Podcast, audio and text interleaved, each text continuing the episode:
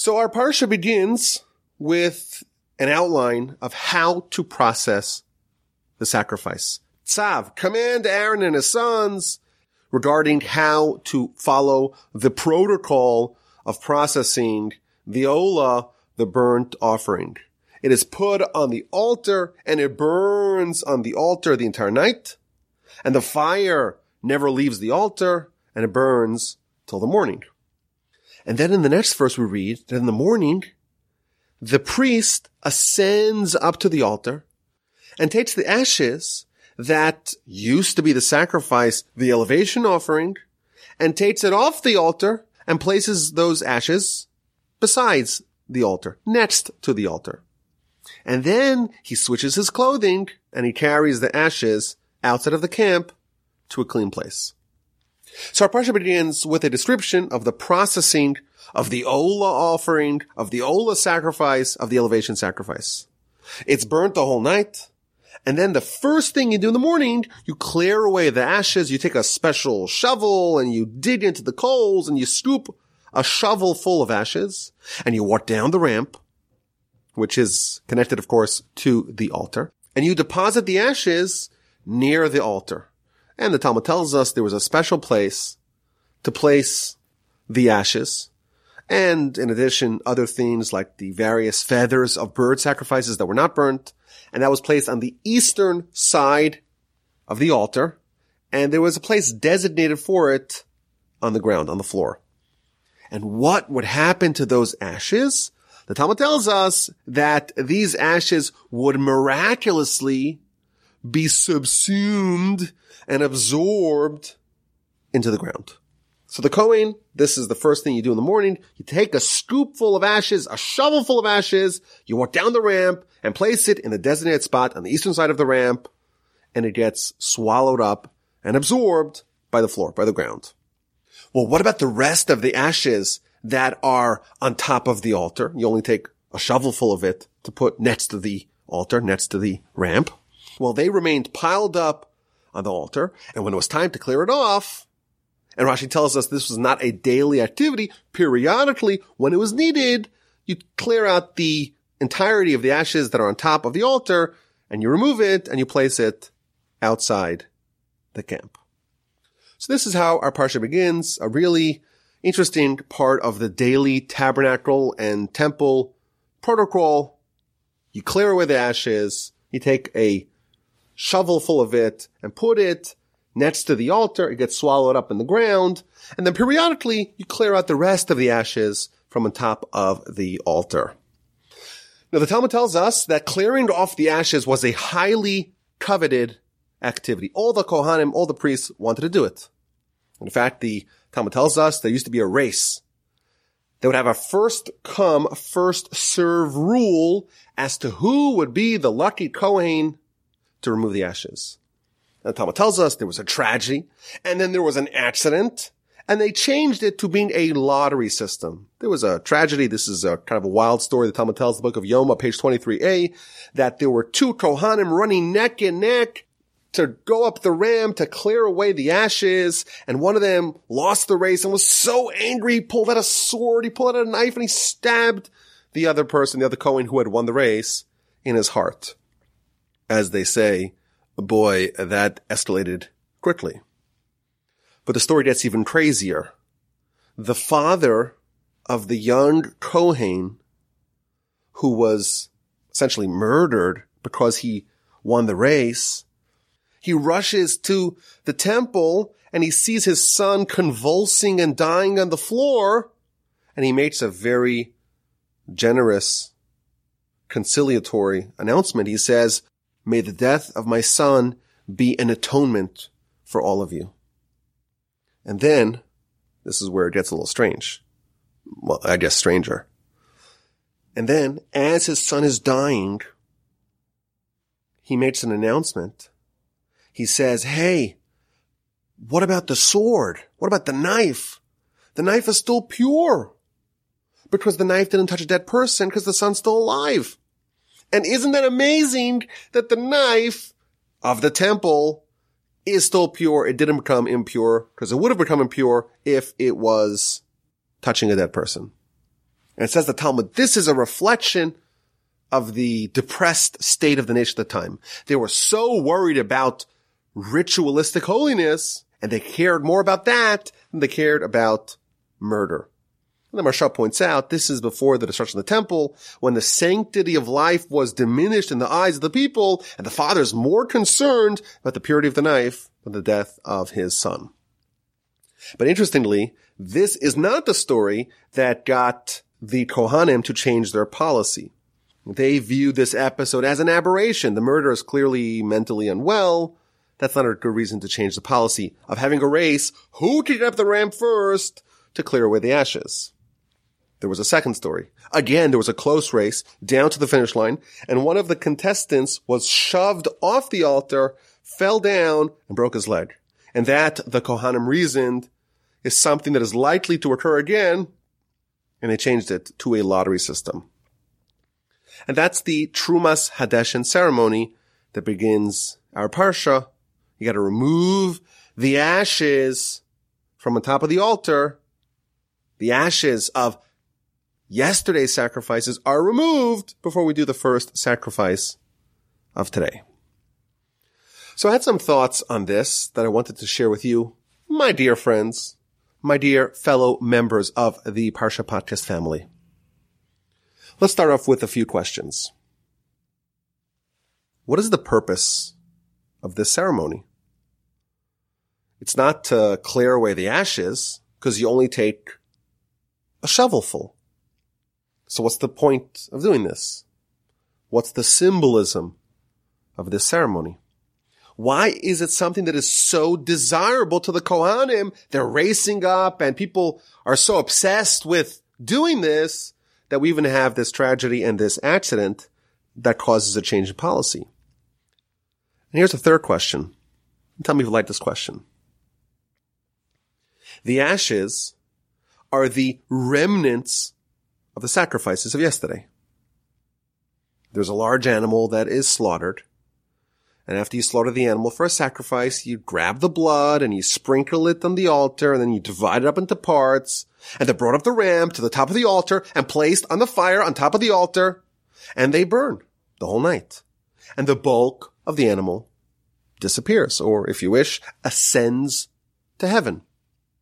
And what's left, the remnant, is the ashes. These ashes are the leftovers, if you will, of the sacrifice.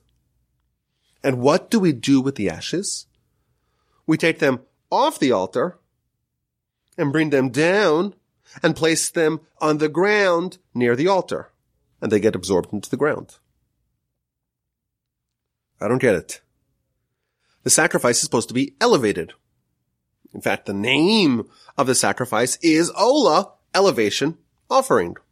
You take the animal and you elevate it to God.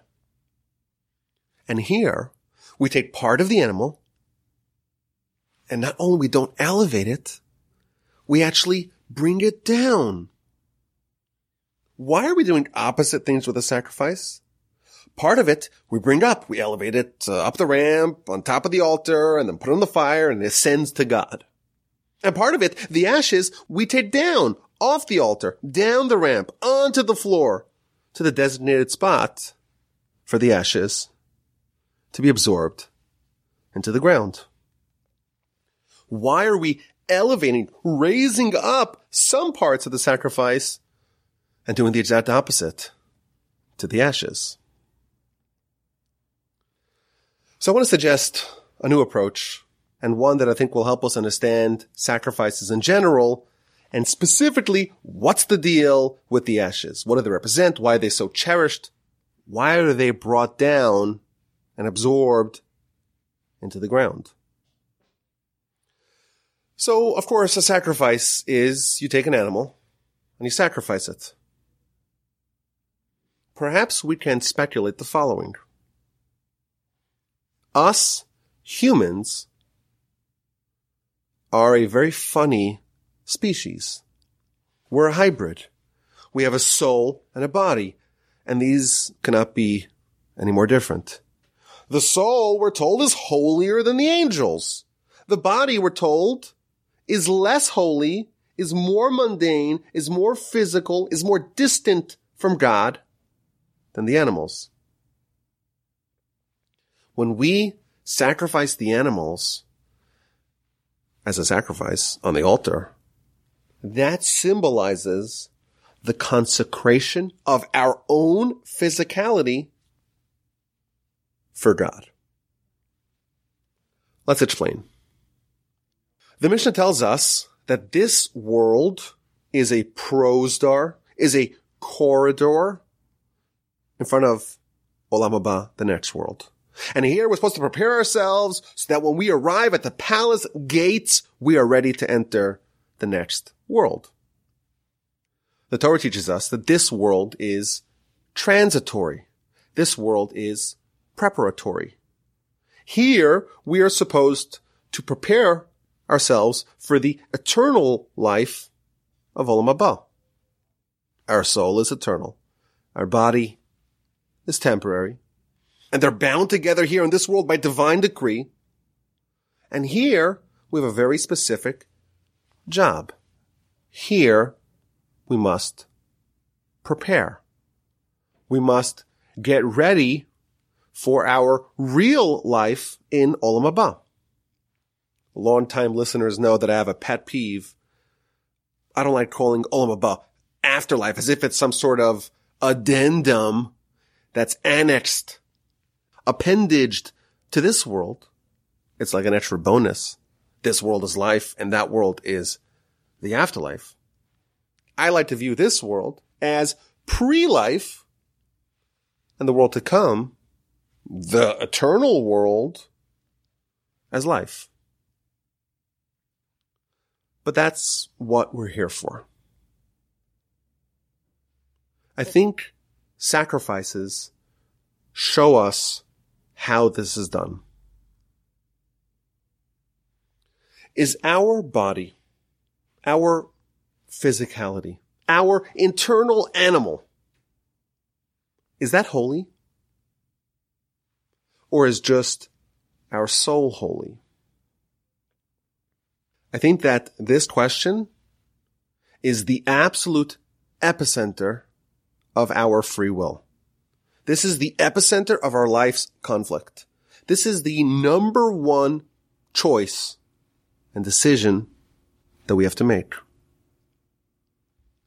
If we choose to live a life that's optimized for the next world, we view this world as a corridor. We're trying to get to a destination.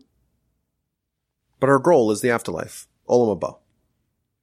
Well, then we view the body and its world and its agenda, the temporary world, as being there to enable us to facilitate the goal of getting to the next world. If the body is oriented around helping the soul prepare for the afterlife, for Olam Haba, then the body itself becomes elevated too. If it enables the soul it too gets influenced by the soul and becomes holy. And of course, in our pursuit of this goal, we have an enemy. We have something that's trying to blockade it. We have an obstacle, and that's called the Yetzer Hara. And if we can distill the objective of the Yetzer Hara down to one goal, it is to make a person view the body and its world and its agenda as an end, not as a means. So is the body holy or is it not holy? The answer is it depends. If you listen to the Yetzer Hara, everything is oriented around the temporary world. The body becomes more and more animalistic. It drags the soul down with it, and the body indeed is an impediment to our spiritual growth, not something which aids it. The objective of the soul, the objective of Torah is that we place the body and the soul in their proper assignments. The body becomes a helper to the soul. It implements the agenda of the soul as a horse obeys its rider. And the soul can make its way down the corridor towards Olam Haba, dragging the body along with it. When we sacrifice an animal, we elevate it. We offer it to God we are symbolizing this idea. Our objective is to take our own internal animalistic body and consecrate it and elevate it for God as well. That is the meaning behind sacrifices in general. And I think if we study what happens to the animal from the beginning to the end, we see an entire framework of what our life is really about. We take an animal and we bring it as a sacrifice. The first thing we do is we kill the animal. What does the animal represent? It represents everything physical. Everything that can be used for sin. Bad character, bad habits, physicality. First thing we do is we kill it. And we declare to all, this is not my essence. I'm not a body, I'm a soul. This world is the pre-life. The world of the soul. It's not the afterlife. It's life itself. The body is just a tool for the soul. It's a garment for the soul. It's the horse to the soul's rider. The Yetzer Hara, of course, spins some fiction. He wants us to believe that our body in this world, this temporary world, is the one that matters. The first thing we do is to view the animal, so to speak, our internal animal in general, holistically, and you kill it. We must first dispense with that fiction. But what now? What's the next stage? We have this dead animal and we're not done. It's not enough to kill it and declare that's not our essence. No. Now it's time to elevate it.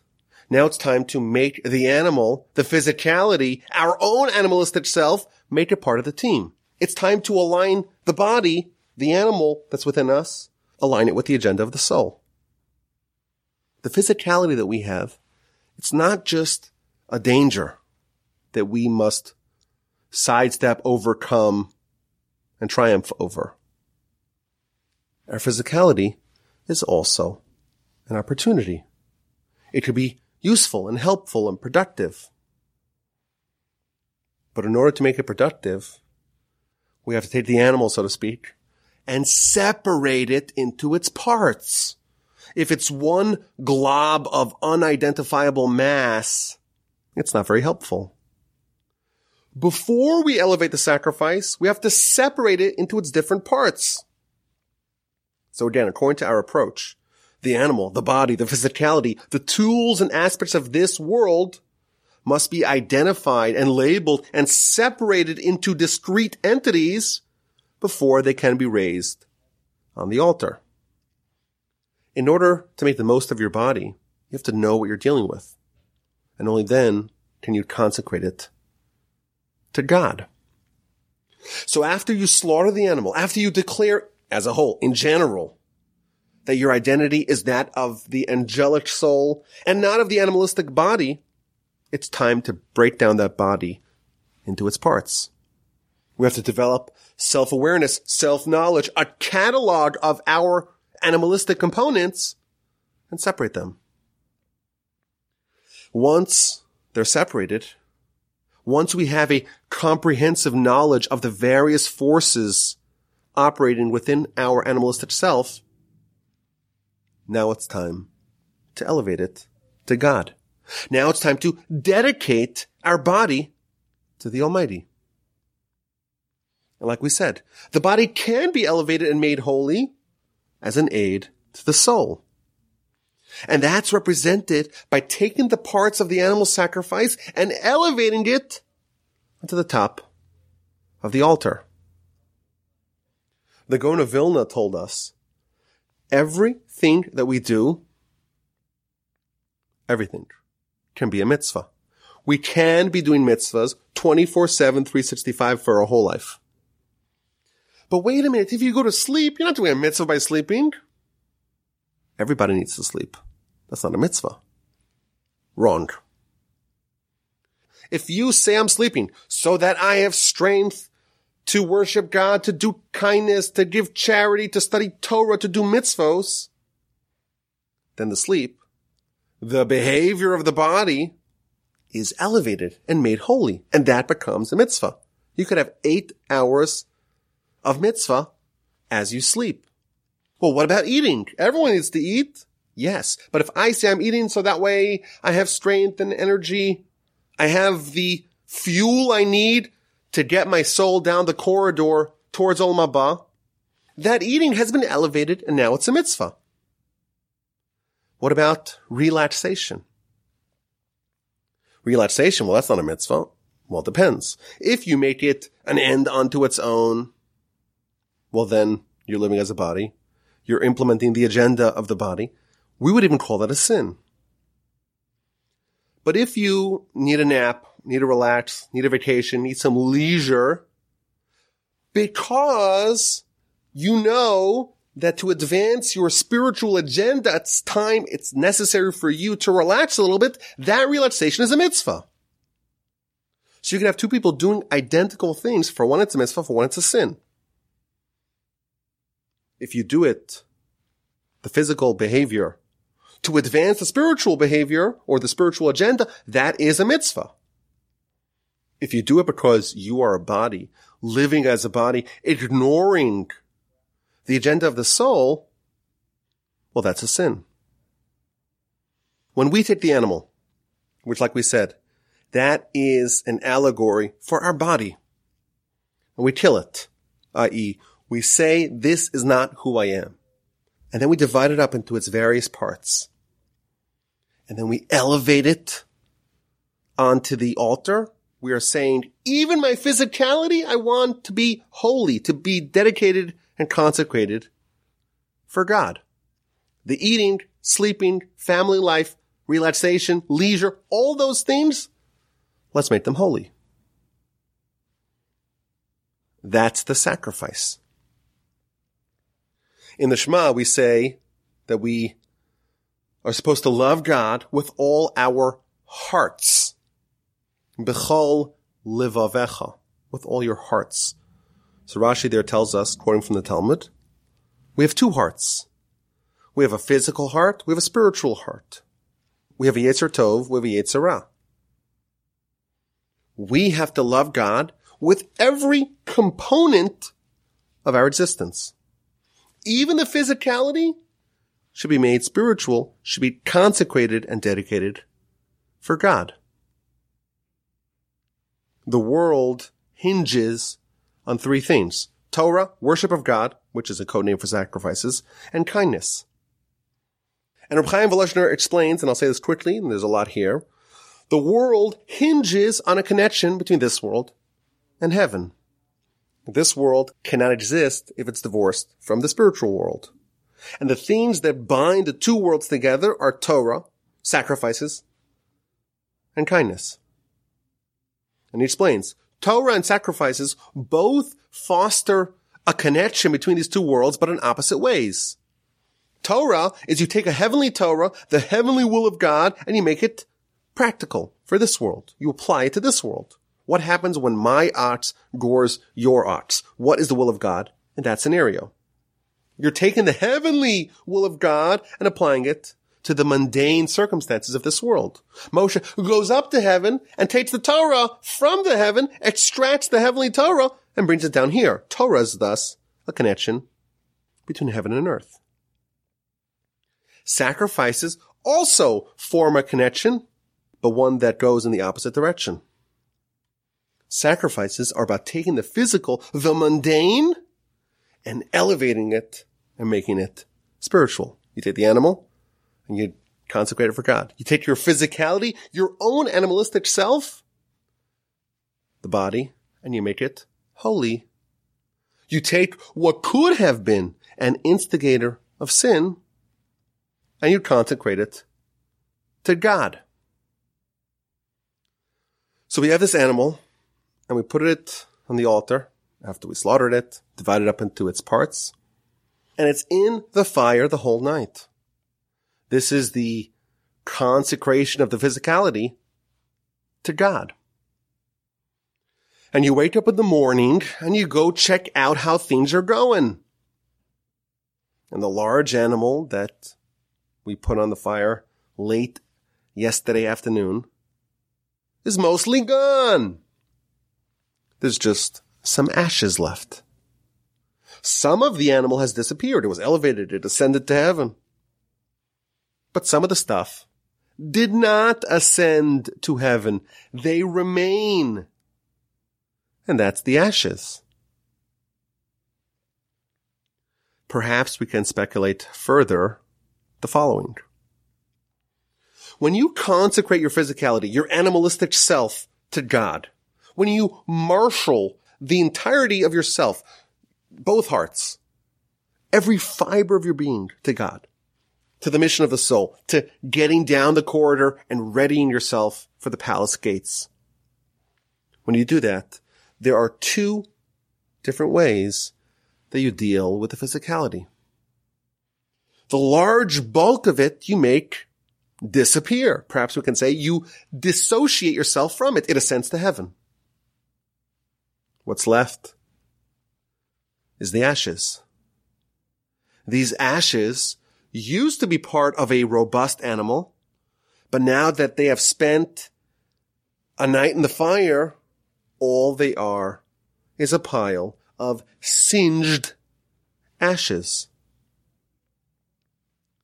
What do these ashes represent? So here's what we want to suggest. Ashes appear in several places in Jewish literature. In Genesis chapter 18 verse 27, Abraham tells God, when he's trying to intercede on behalf of the sinners of Sodom and Gomorrah, he says to God, please forgive me if I speak to you. I am but dust and ashes. Va'anochi afar va'efer. Abraham compares himself to ashes. Says the Talmud, in the merit that Abraham said that I am but dust and ashes, his descendants, i.e. the Jewish people, merited two mitzvahs, the ashes of the red heifer and the dust of the sota. So what do we see? Ashes in three places. We have the ashes of the sacrifice that was burning the whole night. We have Abraham declaring that he is but dust and ashes. And we have the ashes of the red heifer that is sprinkled upon the people who became impure, and those ashes render them pure again. I think there's something really deep going on over here. The animal was a mass of physicality. And after it was slaughtered and separated into parts and elevated on the altar and burned the whole night, that physicality was reduced to ashes. I think these ashes are the spark of holiness that the animal always had, but it didn't know. Abraham is ashes. His father was Terach, one of the worst people in history. He was someone who was willing to give his son over to be killed, according to the Midrash, because his son refused to worship idols. But what happened to Abraham? Abraham was consecrated to God. He went through a crucible of fire. He purified himself and all that was left was that one point of purity. Abraham correctly viewed himself as ashes. His father was a terrible guy but he had this one point of holiness within him that was totally overshadowed by all his evil. But Abraham underwent the process, the same process that the sacrifice does, of elevating the physicality and sifting it down until that point of unrestrained holiness was revealed. The animal had a spark of holiness within it. And that is swallowed up amidst an overwhelming mass, a hunk of physicality. But via this long process of being slaughtered and the blood sprinkled on the altar and separated parts and on the fire the whole night, that point of purity was isolated. And that's the ashes. Abraham is ashes. What's left of the sacrifice is ashes.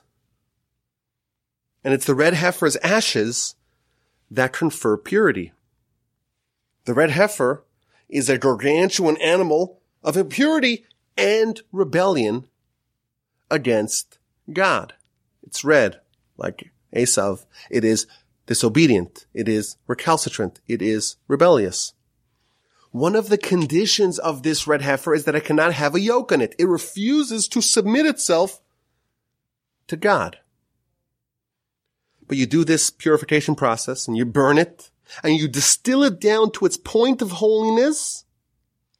And those ashes are such a concentration of holiness that they can transform the impure to becoming pure. What we want to speculate here is that ashes represent the isolated point of holiness that have been extracted specifically from the thing that is most antithetical to that holiness. Out of the physical animal that's sacrificed come these ashes. Out of Terach comes the ashes of Abraham. Out of the red heifer come those special ashes, the only thing that can take a person who's impure and render them pure. The sacrifice spent the whole night simmering in the fire of God. And now it's just these ashes. And what do we do with these ashes? They too must be elevated. But they're elevated in a different manner. Unlike the mass of the animal that we dissociate from, we send it heavenly or heavenly word, the ashes we don't dissociate from. To the contrary. We take the singed parts and we bring them back down off the altar and we place them on the floor and we allow them to get absorbed into the floor. We try to reintegrate those ashes back into ourselves. We start off with coal. It's a mess. It's dirty. It's physical and it undergoes this process of distillation until you have a diamond and that you want to keep. We start off with an animal. And the sacrifice and everything we do to this animal is this process of discovering the ashes, the isolated diamond that was always there within it. And once we find those ashes, once we find this diamond, we don't want to discard it. It's too valuable to lose. It's too critical for us.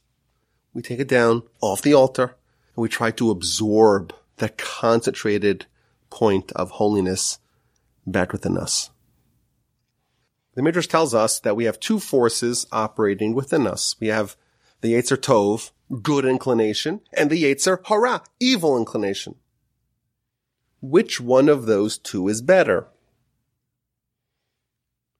Says the Midrash, Vayar Elokim as kol asher asavi tov me'od.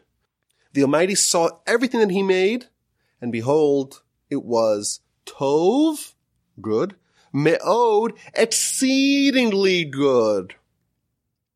Says the Midrash, tov ze yetzer tov. When it describes good, God saw that everything he made was good. That's a reference to the good inclination. Me'od, exceedingly, inordinately good. Ze yetzer hara. This is a reference to the yetzer hara. There is a point within the impurity that is so much brighter than the Yetzer Tov. The Talmud tells us that in the future, the Almighty is going to take the Yetzer Hara and slaughter it. And the Talmud describes the book of Sukkah, page 52a, the Almighty is going to slaughter in front of the righteous, in front of the wicked, everyone's going to be crying. But what this means is that there's a process of slaughtering the Yetzer Hara, not killing it. Slaughtering is the process of taking something that was not kosher, a living animal, and making it kosher via a slaughtering process. There's something so wonderful about the Yetzer Hara that via a certain process we can unlock and make it holy or discover the holiness that was within it. After it's been slaughtered, after it's been separated, after it's been on the fire the whole night, we have finally unlocked that one point of holiness. And those ashes, that holiness is something that we want to maintain and not lose. I think there are many valuable lessons in this framework. First of all, it reminds us what our mission in life is. Our mission is to get our soul down the corridor to Olam Haba, and the body's there to help. We have to do whatever we can to get all of our components on board. Get the body and soul working in tandem. Well, how do we do that? How do we overcome the Yetzer Hara who tells us that no, your body is your essence. This world is the only one that matters. The first thing we got to do is kill the animal, i.e. dissociate or completely dispel with the fiction that our body is our essence. We have an animal within us. We have an angel within us. The very first thing we got to do is to kill the animal. And then we have to separate it. We have to know what exactly is it comprised of. And then we have to dedicate that to God. And most of the time that demands dissociation. But some of what remains, maybe a shovel full of it, that's a kernel of intense purity that was always present within the physicality. And I would venture to say that the more impure the animal, so to speak, in general is, the brighter that point of holiness is. If Abraham's father wasn't the biggest idolater in the world. Maybe he sold insurance and minded his own business. Well, maybe Abraham's ashes would not be as bright as they are. But those ashes, that point of holiness that emerges after going through the fire is to be cherished. It's something that the Kohanim would race up the ramp to try to get to. That must not be discarded we don't want to lose that. We want it integrated and absorbed within us. Let's get to this week's A&Q. And because next week we're not going to have a new Parsha podcast, and it's going to be Pesach, I figured apropos of sacrifices and Pesach, we have a special Pesach edition, Passover edition of the A&Q. And here's the question. As we know in temple times, the day before Pesach, you would offer what's called the Korban Pesach, the paschal sacrifice, the paschal lamb. And then you would eat it the eve of Pesach, the night that we have the Seder night. But what's most interesting about this is that the paschal offering must be offered before Pesach. Why?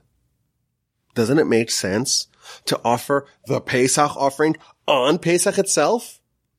We bring sacrifices on Yom Kippur, and those are sacrificed on Yom Kippur, and every day we have those days sacrifice on that day, and the Shabbos sacrifice is on Shabbos, and the Rosh Hashanah sacrifice is on Rosh Hashanah, and the Shavua sacrifice is on Shavuos, and the Sukkot sacrifices are on Sukkot. But somehow, if you wait until Pesach itself and you want to bring the Pesach sacrifice, it's too late. You have to bring it before Pesach. Now granted, you eat it on Pesach, but you must offer it as a sacrifice before Pesach. And the question is why? Why not do it on Pesach? Why must you do the Pesach sacrifice before Pesach for it to be valid? If you have an answer, email me, rabbiwolbe at gmail.com. Last week we had a question as to why this very valuable lesson that Rashi teaches us in the beginning of Parshas Vayikra, that whenever there's a break between paragraphs, that is because the Almighty gave Moshe time to think about it, to ruminate upon it, to dwell upon it, to absorb the message before going on. Why, we asked, is that taught at the beginning of Leviticus? why not say in Exodus when Moshe gets all the laws and there are many breaks and like Rashi tells us, the reason why Moshe had those breaks, the reason why the Torah has those breaks, it's to reflect the fact that the Almighty stopped and allowed Moshe to think about it and chew it over and ruminate upon it before going further. Why are we told this in Leviticus, not say the first time that that phenomenon appears? So several of the listeners gave a similar answer. I want to read what my friend Ari wrote. I think it could be important for many of us to hear this idea specifically at the beginning of the book of Vayikra, Leviticus.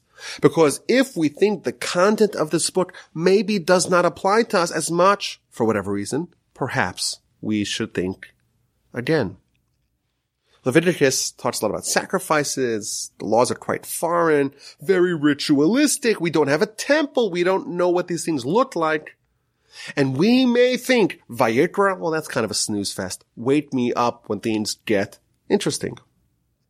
But it's not. And therefore, at the very beginning, the first verse of Vayikra, Rashi reminds us, before you move on, think about it a little bit. Maybe you will discover something amazing. And of course, that's what we try to do here at Torch and the Torch Center on the Parsha podcast. And you know what? If you like it, email me, rabbiwolbe at gmail.com. And like I mentioned at the top, give us a five star review. Have an amazing Shabbos, a happy and kosher Pesach. All the best and take care.